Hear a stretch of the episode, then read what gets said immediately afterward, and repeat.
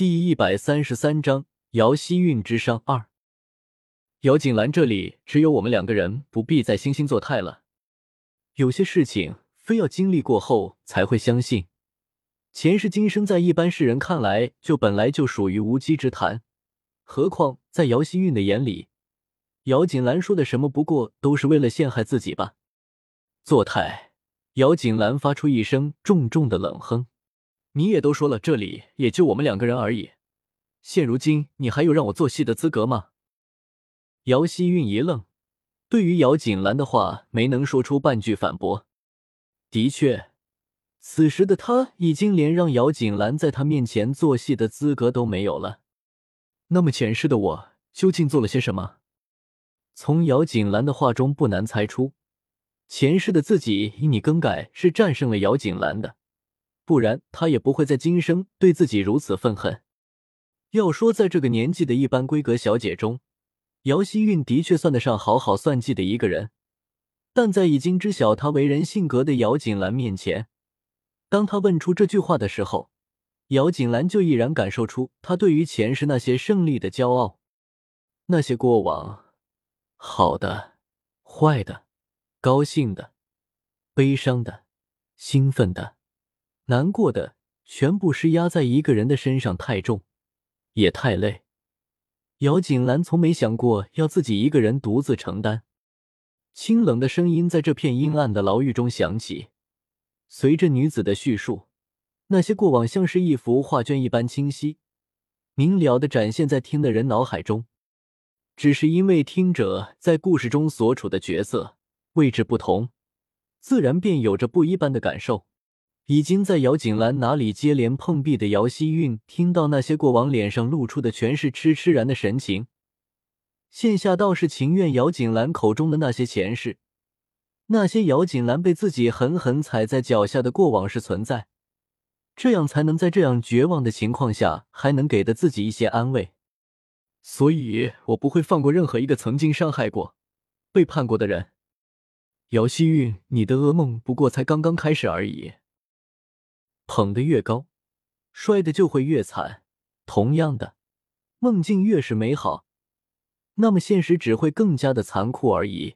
姚锦兰所做的这些，不过是想要看到姚希韵更加痛苦的一面而已。姚锦兰最后的那句话，可算是将姚希韵从美梦中敲醒了。目之所及，现在沦为阶下囚的人，再不是姚锦兰，而是自己。姚锦兰走了。在姚希韵尖锐的吼叫声中走了，一步步走出了他噩梦的终结点。终于可以将埋葬在心里的事情吐露出来的感觉太过复杂，恍神中根本就没有注意到，在那暗房一侧的阴影里，还有一个人在急促的呼吸着。莫倾城头朝上面仰望着，看着那边姚锦兰远走的背影，呼吸一次比一次急促。急促的，像是下一秒会因为太过疲累而彻底停止跳动。莫倾城本来是想要在这个时候过来看看姚希韵，本不该开始的开始做一个决断的。听见先自己进去一步姚锦兰的声音，这才顿时在门外顿住了身形。不料却意外听了这么一个消息，那些言语所勾勒而成的画面不停的在脑子里出现着，耳边是姚希韵那如疯子一般的嘶吼。时间在门里姚希韵的嘶吼中，在门外莫倾城那急促的呼吸中逐渐走远。过得好久，莫倾城才整理衣饰，从这个暗房的门外消失。风轻云淡，就像是他今晚从来都没有来过这个地方一般。姚国公府昨日才举办了一场大婚，那鲜艳喜庆的红绸还未来得及给换下，偌大的国公府内一片寂静。一道尖锐的女声冲天而起，将这和谐的寂静破坏殆尽，也更将那沉浸在温香软玉中不愿苏醒的姚奇轩给吵醒了。迫不情愿的睁开眼睛，在一众丫鬟的伺候下，穿戴好衣服，带着密林公主出现在了院子的门口，也就是杜云兰的面前。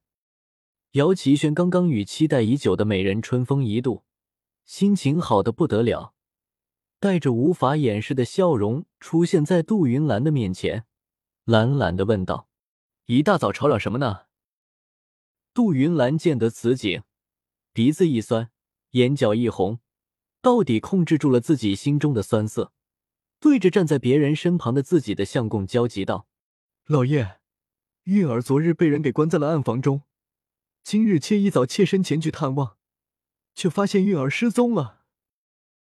他失踪了，你就去找呀，来找我做什么呀？又不是我给藏起来了，而且整个国公府就这么大，总会找出来的。”姚奇轩一只手掩在自己的嘴边，打着哈欠，明显没有将杜云兰说的事情给放在心上。老爷，定是有人对韵儿含恨在心，所以才会将韵儿给掠去了。她现在肯定非常的危险。杜云兰上前一步，双手拉住姚奇轩的手，恳求道：“老爷，韵儿是你的女儿呀，求你一定要将她给救出来，好不好？”危险什么？这个是国公府，谁故意去伤她呀？你休要故意挑起事端。显然，在姚奇轩看来，杜云兰之所以会这么做，不过是因为自己娶了密林公主，削弱了她的地位，心生不满而故意闹出来的，并不在意，反而抓住一旁密林公主的手，柔声提议去吃早餐。密林公主对姚希韵并无好感。却不妨碍她知道杜云兰母女和姚锦兰的过节，自己现在不能对付姚锦兰，有别人对付到也不错。此时倒并不急着走，反而让姚奇轩仔细度视，说到底发生跟了什么事情。美人吩咐，姚奇轩自然不会违背美人的心意，停下脚步询问：“那你说说，这个府里到底谁会处心积虑的去害韵儿？”姚静兰。杜云兰迫不及待，那个一直在心中盘桓了许久的名字，定是那姚景兰。夫人是在说我吗？姚锦兰清脆带着些许无辜的声音从背后传来，彻底将杜云兰心中那把火点燃了。急速回头，大声道：“就是你，就是你掳走了我的韵儿。”口中的话还未说出。却在看见姚锦兰身后那高大身影的时候，戛然停住了那未出口的话，将杜云兰的那扭曲的表情瞧在眼里。姚锦兰隐下眼底的笑意，脸上做出一个抱歉的表情，道：“这锦兰倒是说错了，如今国公府的夫人可是另有其人呢。”姚锦兰此话倒是有着一箭双雕的功效。生生的挑起了杜云兰和密林公主两人的怒火，还让他们无法对他所说的话做出任何的辩驳。那倒是，兰儿说的没错，以后灵儿才是我国公府的女主人，切莫再喊错了人，倒让人笑话我国公府尊卑不分。姚启轩这么说，不过是想要借着发落杜氏的这个事情来讨好密林而已，却不想拍错了马屁。国公夫人这个身份对于密林公主来说可不是一个光荣的称呼。姚奇轩此时这么做，对于密林公主来说，不至于在林觉义面前被狠狠的打了一巴掌，那种耻辱感不言而喻。风水轮流转，或许就是此时杜云兰心里最真实的感受吧。曾经自己利用这姚奇轩这个男人的宠爱，将陆云被逼入了绝境。此时的自己的状况。与当年的陆云又有几分差异呢？我刚刚好似听到姨娘提到我了，倒是不知姨娘到底在说我什么呢？像是没有注意到对面两个女人那难看的神色，姚锦兰可不放弃，继续问道：“如果有可以帮忙的姨娘，可一定不要客气呢。”在姚锦兰脸上那暖暖笑意的映衬下，更加显得后面林觉一眼底的黑色更加深沉。危险像是一把利剑，随时都有可能将靠近的人被撕裂。唯有在对上姚锦兰的时候，那充满了危险的眼神才会变得柔和，变得容易接近。杜云兰眼神复杂，欲要开口，却又怕自己开口，因为她深知有那个男人在身旁，自己绝对动不了姚锦兰分毫的。杜姨娘今早发现韵儿失踪了，怀疑这个事情与你有关。不知锦兰，你作何解释呢？杜云兰思索许久，终究因为对林觉意的恐惧而没有开口。却不料密林公主将事情给挑开了。回神想想密林公主与林觉意的传言，倒是对他此举有了几分明白。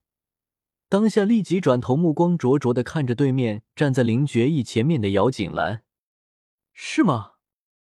姚锦兰做出一副惊讶的神情，：“韵儿妹妹真的不见了。”惊讶的语气，完美不做作的神情，姚锦兰非常清晰的表现出了自己对此事儿的不知情。不过实际上，她也是真的不知情。昨夜她是去看过姚希韵不假。不过是将积压在心里这么多年的恨意给找了一个宣泄的对象而已，又哪里会在这个时节这么容易的要了姚希韵的命，还让自己背上一个残害继妹的名声呢？可是很多时候，即使你说的是真话，别人也不见得会相信的。就像是现在这个状况，不要说是杜云兰了，就连密林公主都不相信姚锦兰真的与姚希韵失踪的事情无关。杜云兰本应惧怕姚锦兰身后的林觉意，还在犹豫着要不要开口的。不过，既然现在密林公主都将事情给挑破了，那么他也没有什么好遮掩的了。想要凑近，用着更加严厉的语气去逼问姚锦兰的，却不料眼前黑影晃动，姚锦兰已经被林觉意给拉到身后了。